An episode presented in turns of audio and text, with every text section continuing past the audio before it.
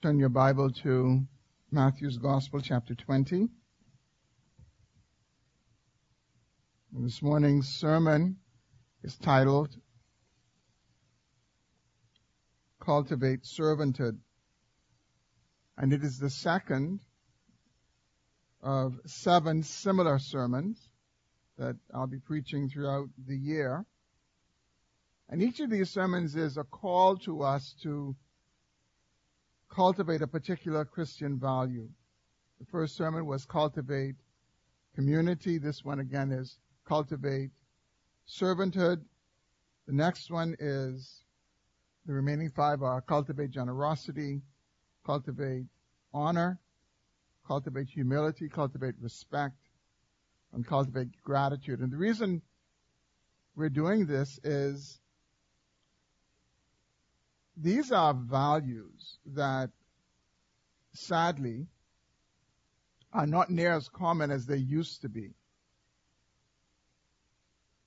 And I believe that with God's help, we can cultivate them. We need to cultivate them.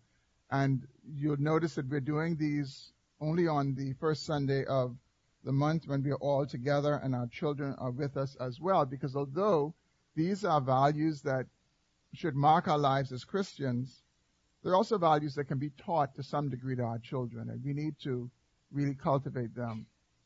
My, my mother's here, and most of you know my mother, and I remember when we were growing up, my mother would say things to us, and she would say, oh, when I was growing up, it was, and I was like, that's not true. It was not like that.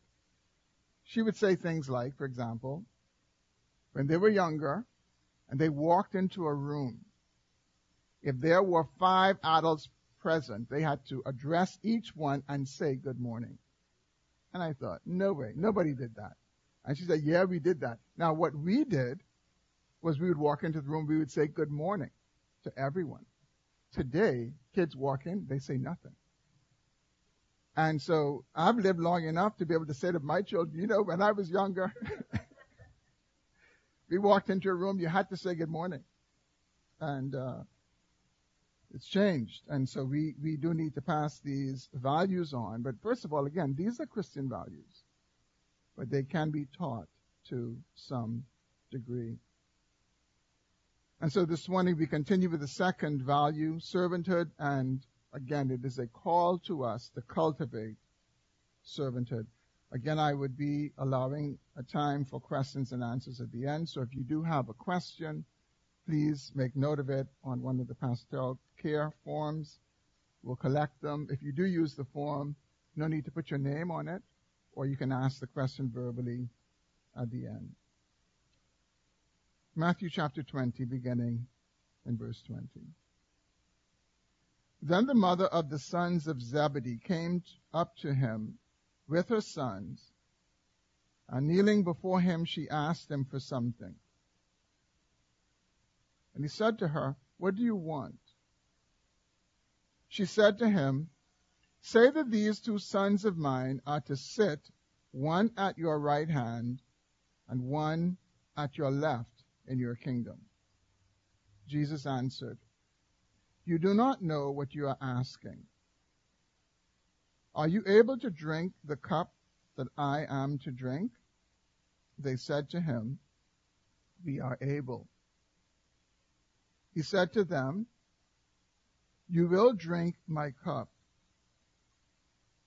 but to sit at my right hand and at my left is not mine to grant, but it is for those for whom it has been prepared by my Father.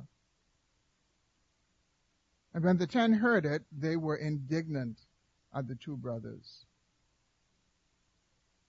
But Jesus called them to him and said, you know that the rulers of the Gentiles lord it over them, and their great ones exercise authority over them. It shall not be so among you. But whoever would be great among you must be your servant. And whoever would be first among you must be your slave, even as the Son of Man came not to be served, but to serve, and to give his life as a ransom for many. Let's pray together. Father, we are grateful that we're able to have your word, read your word, and now to sit under the preaching of your word. And Lord, we pause because we need your help. Lord, I need your help in proclamation. We all need your help in hearing. Would you hear, help us to hear as we ought to hear, Lord, so that we may grow in this important Christian value of servanthood. I pray that you'd attend to the preaching of your word and its application in our lives. In Jesus' name, amen. If you look around the room, you would see that we are a, divi- a diverse group. And two obvious differences that you'll notice is we are different in terms of sex. We're also different in terms of age. But although we are diverse, the truth is we're very much alike. We actually have more in common than we have not in common. For example, no matter what our sex is, no matter what our age is, well, I guess to some degree, if you're very, very, very young, this may not apply, but for most of us, we are by nature selfish. We don't have to teach a child how to share a cookie. The child knows how to break the cookie in such a way that they get the bigger part and the other one gets the smaller part. We're born with this kind of selfishness. It doesn't have to be taught. It has to be untaught. By nature, we are self-centered. We are self-serving. And even when we come to Christ, the truth is, even though we are called to take up our cross daily and we are to die to self, the truth is, coming to Christ doesn't change our nature of being selfish and being self-centered. Doesn't change it. Now, as we follow Christ, what should happen over time is over time we should grow in being less selfish and less self-centered and more centered on other people and not just ourselves. That's supposed to happen over time, and what the Bible calls that is sanctification. But the truth is, the most sanctified person will not fully overcome selfishness and self-centeredness in this life. Being selfish and being self-centered are part of our human fallen nature. In this passage that we just read, we have an account of selfishness and self-serving on display. And we also have an account of what Jesus says about it. And here's what Jesus told his disciples, and what he is by extension telling all those who would be his disciple. In the kingdom of God, greatness is not determined by the position we hold, but by the service we give.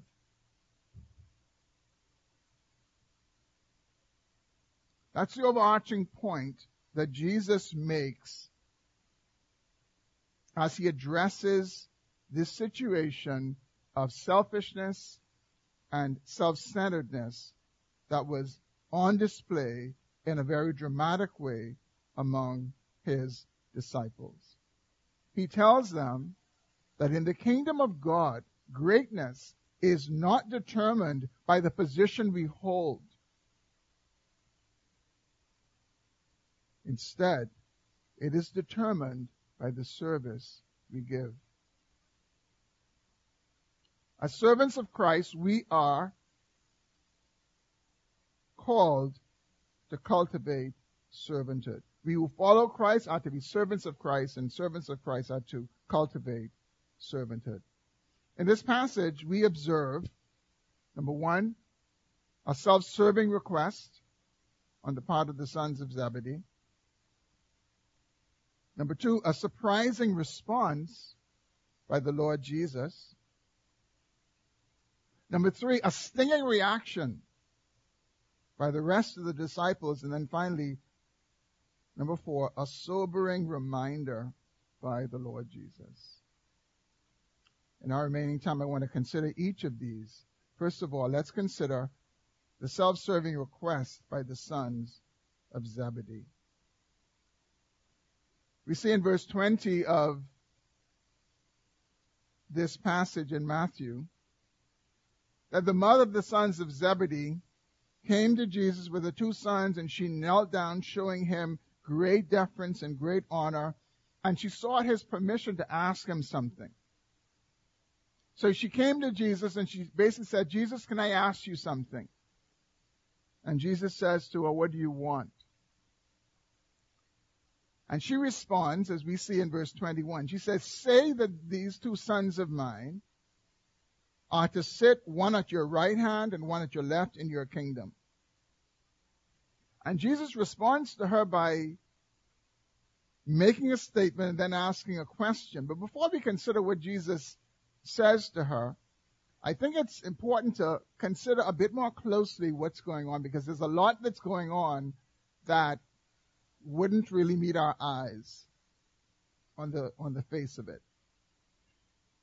First of all, although the mother of the sons of Zebedee is not named, we are able to determine from other gospel accounts, the gospel accounts of, well, further in, in Matthew and then in Mark and in John, we're able to tell that this is Salome. That's her name. The mother of the sons of Zebedee, James and John, is a woman by the name of Salome. And also, we're able to see that Salome was one of three women who are featured very prominently around the crucifixion and the resurrection of, of Jesus. And when you read the three accounts together, you're able to you're able to also see, in particular from John's account in John nineteen twenty-five, um, John talks about these three women who are with the mother of Jesus, Mary. Two of the women are named, and one is not named, and she is simply referred to as Mary's sister. And the, the the deduction from that reference, when you combine it with the other ones, is that Salome was the sister of Mary. And so what you have here is the aunt of Jesus. His auntie is coming and making a request of him, and so really she's making a request on behalf of his first cousins, James and John. And interestingly, James and John were the other two who, they, they were two of the three who were the inner circle of Jesus, Peter, James, and, and John. So really, that is what is happening here. This is not a stranger coming up to Jesus and saying, hey, I want you to make my sons your right and left lieutenants. No, this is his aunt. This is Auntie Salome, who's coming to her nephew. And she's saying to her nephew, now I know you got three on the inside. You got three there, but I, I want my two sons to be taken care of. Forget Peter, put one on the left and put one on the right. And I imagine between themselves they said, it doesn't matter who gets the right hand, which is the hand of power, so long as we get one of the positions. Now, although Salome verbalized this request, I think it's important to see that it's James and John who are really asking to be seated on the right and the left of Jesus. And this is certainly the view that Mark takes in his gospel in Mark chapter ten. Mark does not mention that the request came from the mother of James and John. Mark simply says James and John asked to be on the right and on the left. So they were throwing Peter under the bus, and they wanted the top spots in the kingdom of, of God.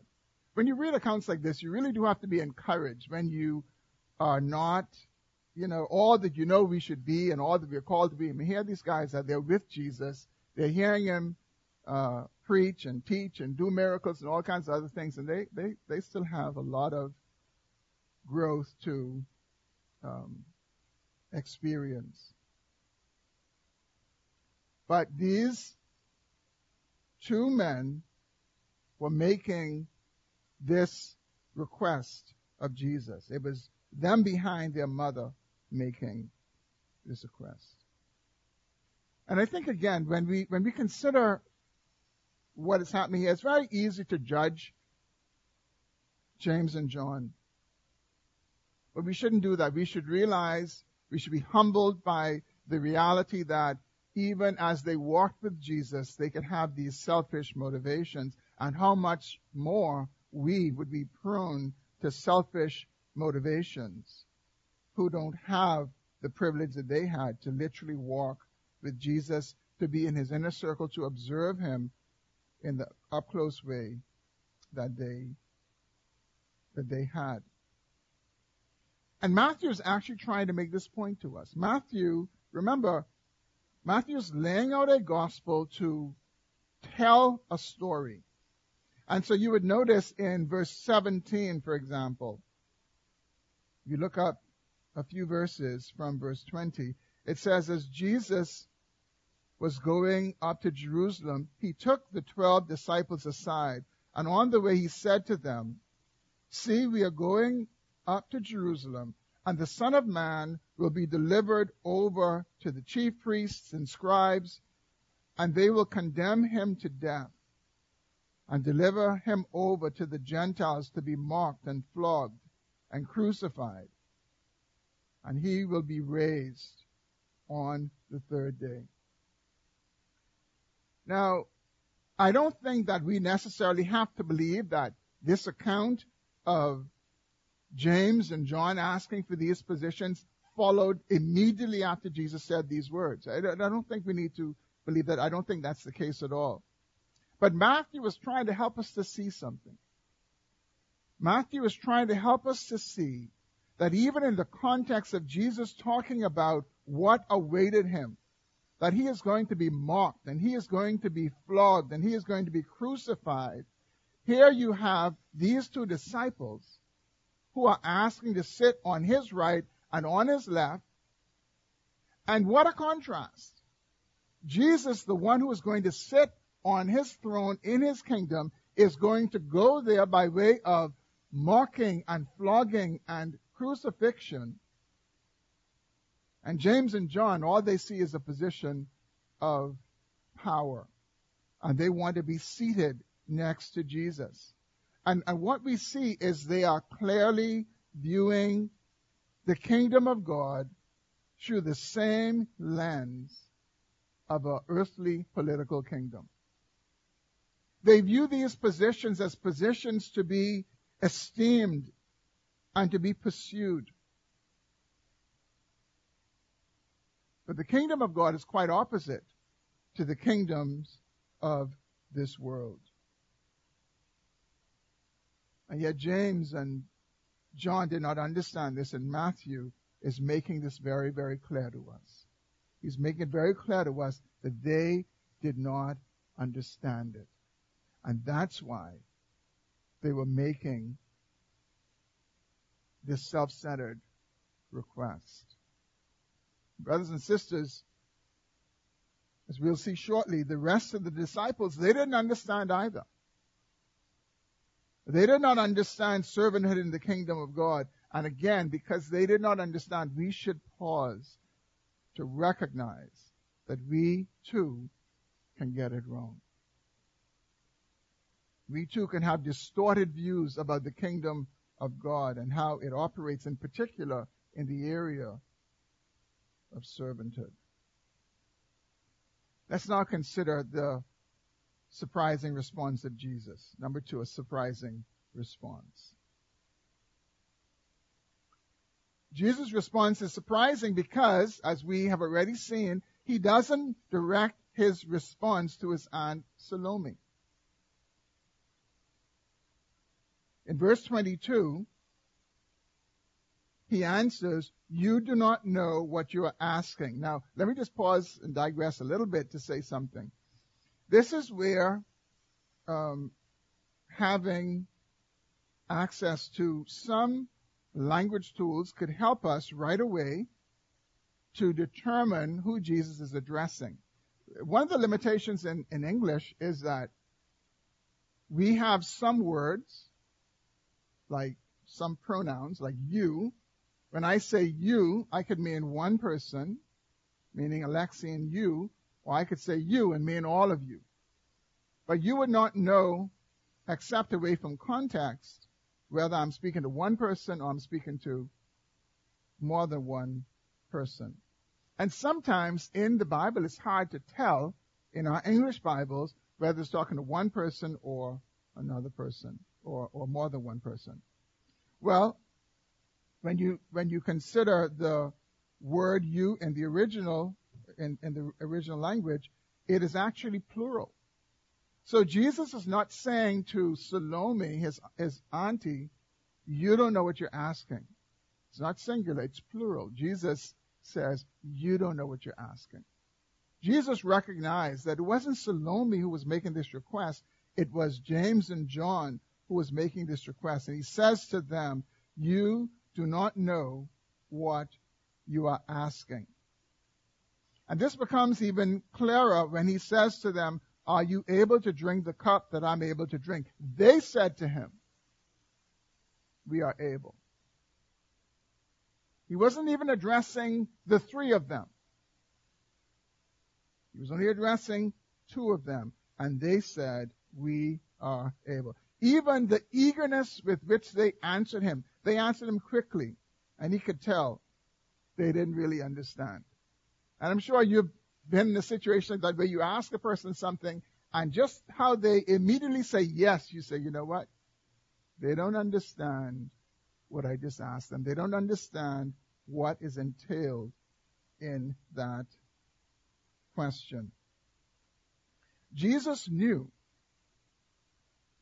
that if they really knew how greatness was achieved in the kingdom of God, they would not be so eager to be great and to pursue some position of greatness. James and John did not understand what they were asking. They didn't understand that greatness in the kingdom of God was achieved very differently from greatness in the world. Actually, quite the opposite in terms of how they're achieved. They didn't understand what they were asking. As I thought of James and John not understanding what they were asking, I remembered this uh, experience we had with our daughter Danielle when she was much younger. She was at the age where you would be asking, what do you want to be when you grow up? We asked, what do you want to be when you grow up? And she, being young, she began to just act it out. And she was like doing this and pushing, th- and she was doing this. And I said, what, what is that? She said, a cashier. I want to be a cashier. We thought, a cashier? Why do you want to be a cashier? Well, Danielle wanted to be a cashier because she thought the cashiers owned the money in the food store.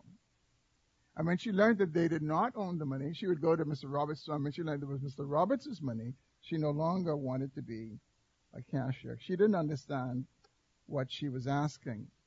James and John did not understand what they were asking. They thought high positions in the kingdom of God are just like high positions in the world.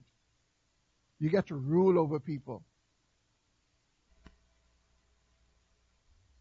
Jesus knew that they were asking about positions in the kingdom of God, and he knew that it was based on their worldly understanding of position and power and authority. And so he says to them, you don't know what you're asking.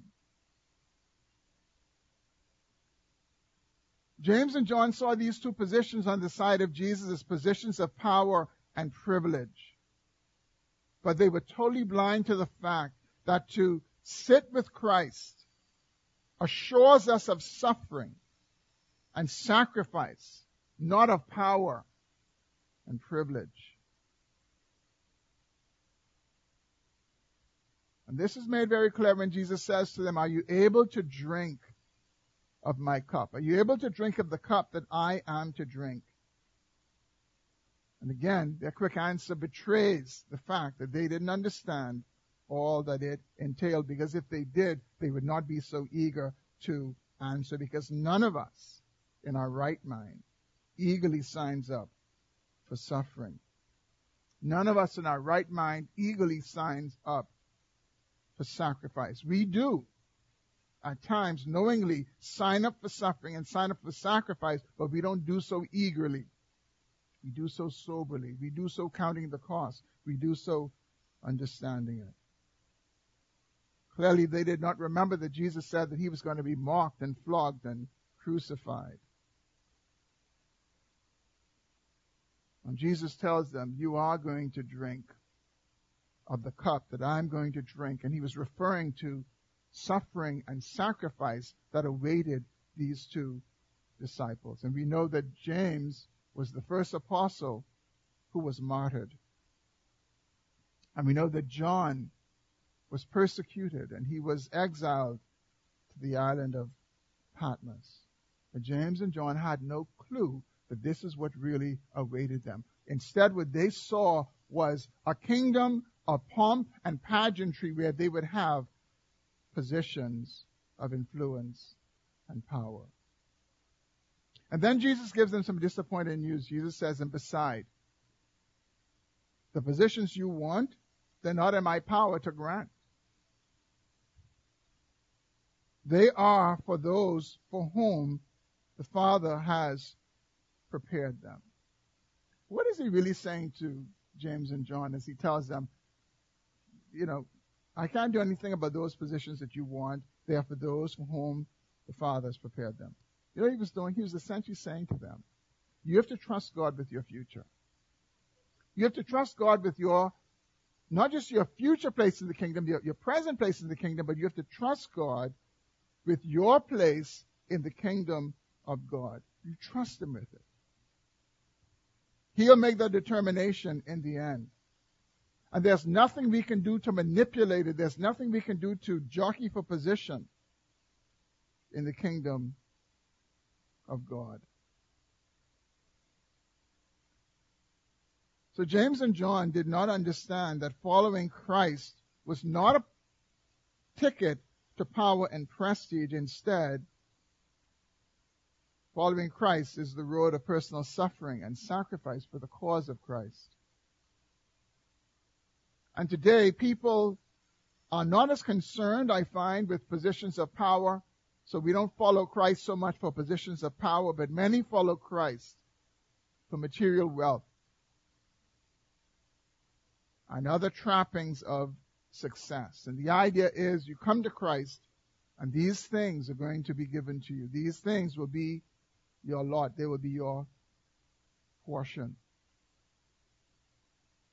And while these possessions and accomplishments do come to some who follow Christ, for all kinds of different reasons they come to different people at different times and in different ways and to different degrees, they're not what Jesus promises us. You will find nowhere in Scripture where Jesus promises many of the things that people crave after and run after and serve him for. He doesn't promise us those particular things. Instead, what he promises us is he promises us that we're going to be hated for following him. He promises us that we're going to be persecuted for his name's sake. And like James and John and the other disciples, many who follow Christ today see following Christ as a means to worldly achievements, and they miss the fact that it is instead a call to personal suffering and personal sacrifice.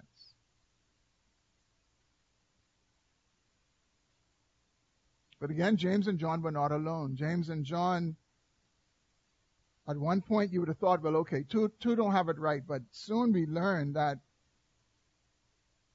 the rest of the disciples didn't understand either.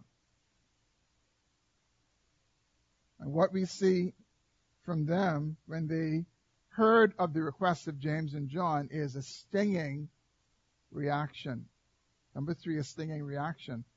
Matthew tells us how they reacted in verse twenty-four. He says, when the ten heard it, they were indignant at the two brothers. When they heard it, they were indignant at the two brothers. Now, why were they indignant?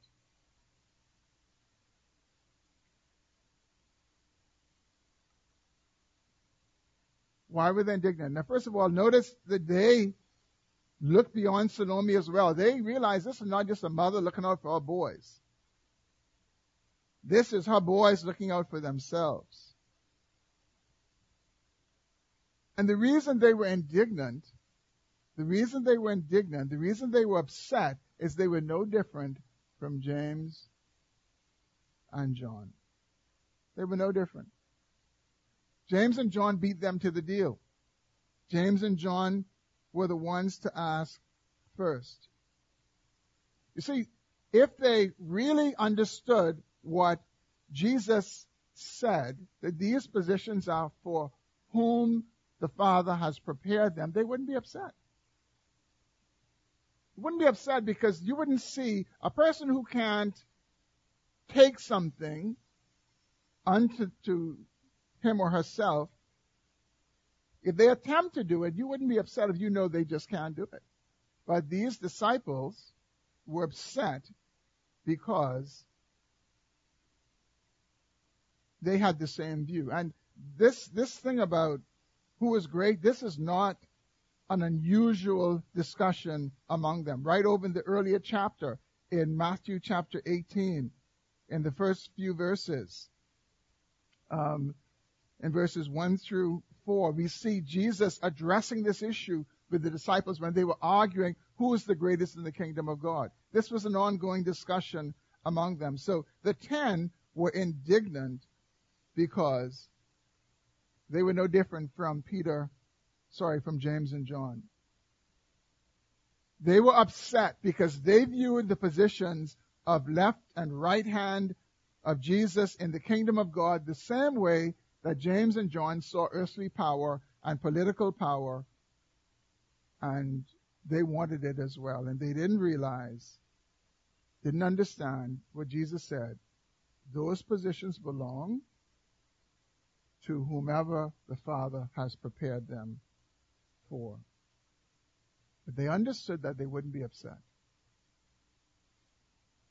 But they understood that they would not have been incensed and shown their indignation against James and John. And the same is true today. Many who are following Christ are, including church leaders, jockeying for position, competing for prominence. And they don't realize that their place in the kingdom of God is going to be determined by God himself now and in the future. No need to fight about it. At best, we can get some illusion of a position, illusion of a place of, of prominence. But in reality, we will only get what God himself designates for us in accordance with his own choices.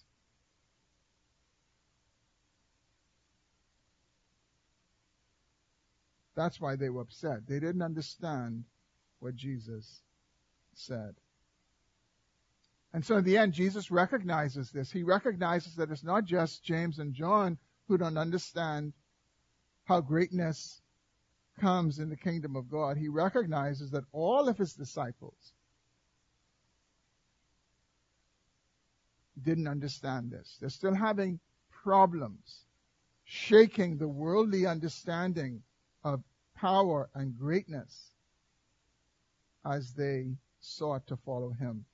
And so what Jesus does is he gives them a sober reminder about greatness in the kingdom of God versus greatness in the world. And this is my fourth and final point. A sober reminder.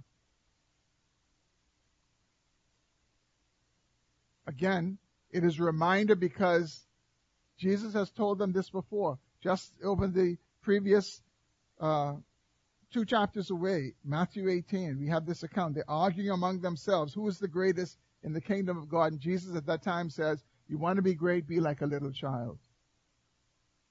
And you'll be great in the kingdom of heaven. But they still didn't get it. They were looking at the kingdom of God through the eyes of worldly power. And so Jesus soberly reminds them the kingdom of God is different. Notice what he says to them in verse twenty-five. But Jesus called them to him and said, you know that the rulers of the Gentiles lord it over them, and their great ones exercise authority over them. Notice Jesus uses these two words two times, over them. Over them. That is the description of positions of authority in the world. That is the description of power in the world. It is used over people. It is, it is the, the, the top leaders, they lord it over the people. The delegated leaders, they exercise the authority over the people. Jesus says, you know that. And boy, didn't they know that. That's all they knew. They knew that all too well, and that shaped their understanding of authority and of power. But Jesus adds this, he says, it shall not be so among you. And notice what he says to them in verses twenty-six and twenty-seven.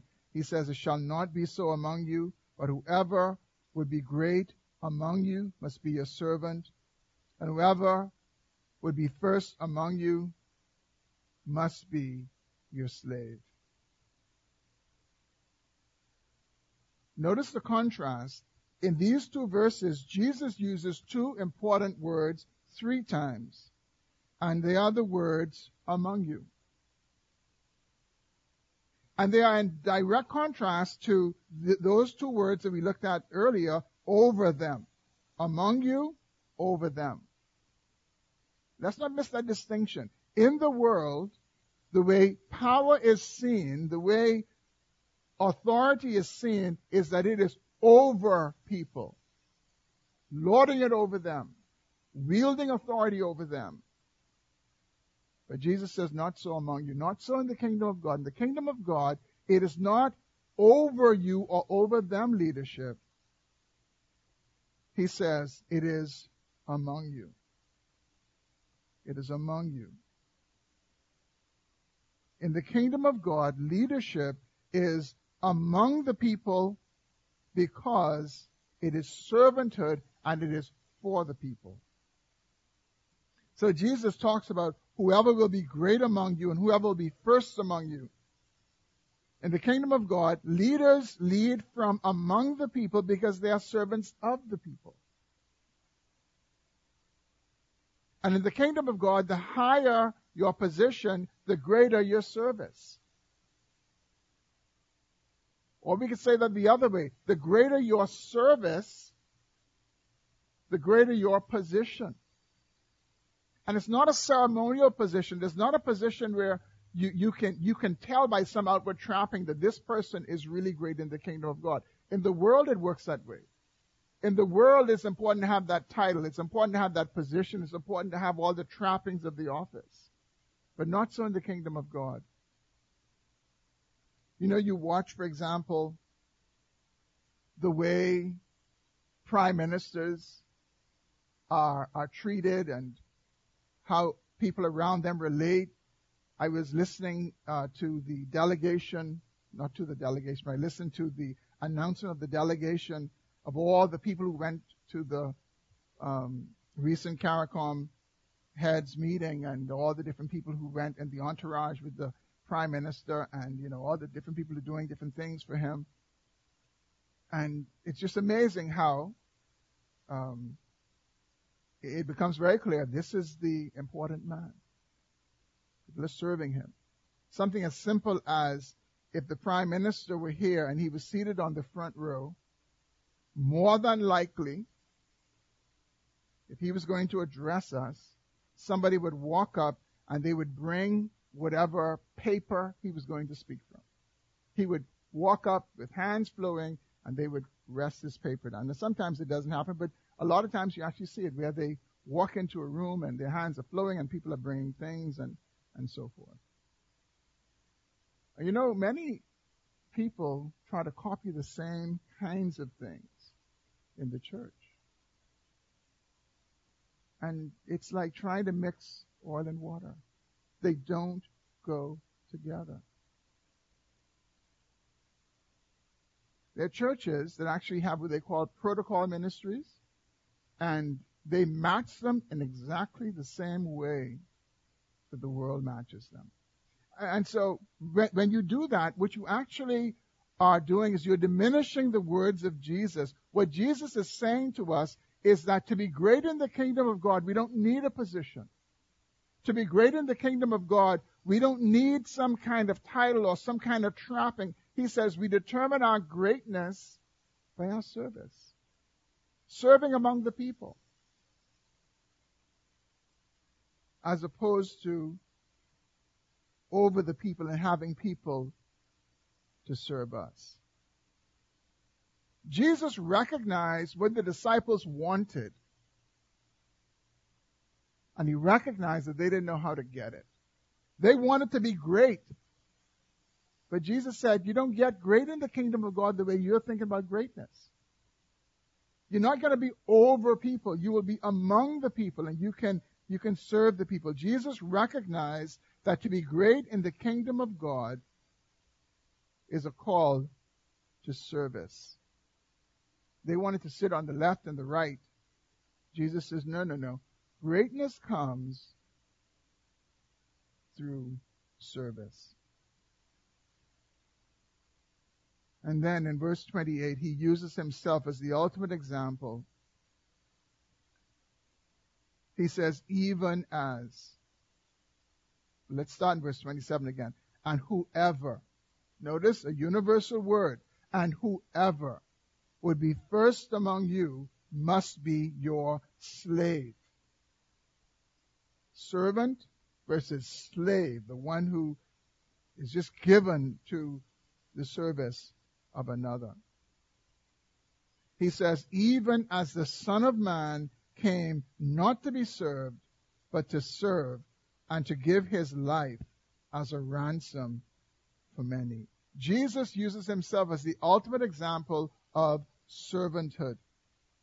And he says that he came not to be served, but to serve and to give his life as a ransom for many. And notice how Jesus, in his coming, served us in a way we could never serve ourselves, something we could never do for ourselves. And one of the things that you find that people often do when they copy from the world is they want to do things for you that you can do for yourself. Things that are just trivial kinds of things. I remember being in another country, um, going to speak at a, at a church, and when I got to the building, there was this young man standing outside. I thought he was a security officer, but he wasn't. He said he was assigned to me to be my armor bearer. I thought, I don't have any armor, but he, and then he proceeds to, I, I had a briefcase, you can, that dates me, right? It's quite some time back. Um, I had a briefcase, and he reached for my briefcase, and I'm holding on to my briefcase, and we are literally in the parking lot. He's tugging on my briefcase, and I'm holding on to my briefcase. I'm saying, I can carry it. And he said to me, he said to me, he said, Pastor would be upset if I don't bring your briefcase into the building. That's not servanthood. That's not servanthood. That is servitude. That is mistreatment of a grown man. Jesus did something for us that we could not do for ourselves. He came and he served us by going to the cross, by bearing our sins, by bearing our shame and taking on suffering that we deserved so that we could be reconciled to God. And he served us. He came from heaven to earth, took on the form of a servant, and went to the cross, and is the ultimate example of what it means to serve, and to serve among the people. I want to ask us this morning, as we think of these words of Jesus, what does servanthood look like in your life? What does it look like in your life? I couldn't help but think that the, the first group of people who should be thinking long and hard about servanthood is husbands. And the reason is Scripture says that husbands are to love their wives the way Christ loved the church. And he gave himself for the church. And I believe that the most obvious application this morning, husbands, is that we need to consider, how are we serving as husbands? What does that look like? How are we serving our wives? And it's so easy to think that we are to be served. It's so easy to have this entitlement mentality that so many men actually have. But when we consider the Savior's example, dying for his bride, the church, giving himself for her, how are we serving our wives?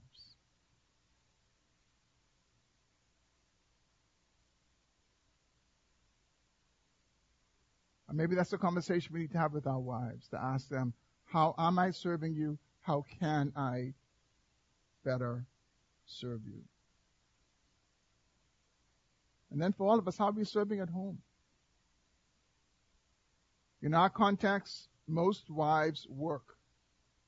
Most women work. And then they have duties when they come home that they have a myriad of different things to do. And we all need to be thinking, how am I serving at home? Am I am I one who is valuing opportunities to serve? Or, I, or do I begrudge serving and I want to be served? If that's our case, then we, we are not we're not modeling the value of servanthood in the kingdom of God. And here, parents, we can help our children with this. We can help our children by teaching them the value of what it is to serve, and help them to see that work is not just work. It is an opportunity to serve. When you assign them to wash dishes, that's not just washing the dishes. That's not just a chore or work. No, that is serving the family, because you're cleaning and washing the dishes. When we clean up after ourselves, we are serving our wives, men, and our mothers, um, children. How are we serving at work?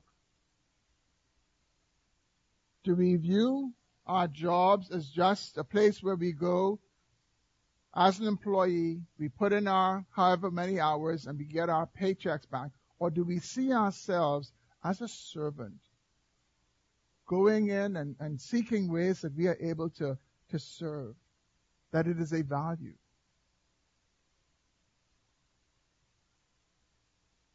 Sometimes you see a person needing something, needing help with something, and it's so easy to have the attitude, but let them figure it out for themselves, instead of how can I, how can I serve? How can I give myself in this particular context? And certainly when you think about serving in the church context, in the local church context, how are you serving? Are you serving?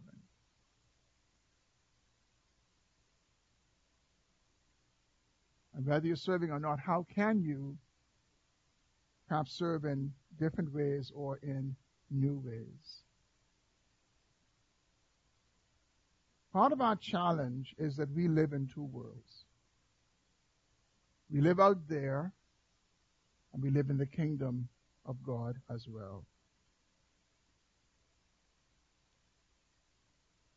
And the world shapes our thinking in so many ways, and so Scripture calls us to not be conformed to this world, but to be transformed by having our minds renewed, having our minds renewed on the Word of God, that we may think differently about these particular things. Those who follow Christ and who are thinking straight, they don't begrudge servanthood. They don't mind what the world thinks about them as they give themselves and as they serve. And the reality is, when you are a servant, sometimes you're not going to be treated that well. The world doesn't treat servants well. The world looks up to people who they think can do something for them. But it is our lot that we are called to follow Christ, and being called to follow Christ, we are called to service. In the kingdom of God, greatness is not determined by the position we hold, but it is determined by the service we give. And I pray that the Lord would help us all in, in our various spheres of existence, at home, at work, in the church, in our relationships, that we would grow in being servants. And I want to encourage us today, as part of our conversation today, let's talk about servanthood. Husbands and wives, let's talk about servanthood. Let's talk about how we are serving one another, how we can better serve one another. Parents, take some time. Talk to your children about serving and help them to understand that greatness in the kingdom of God comes through serving. Let's pray.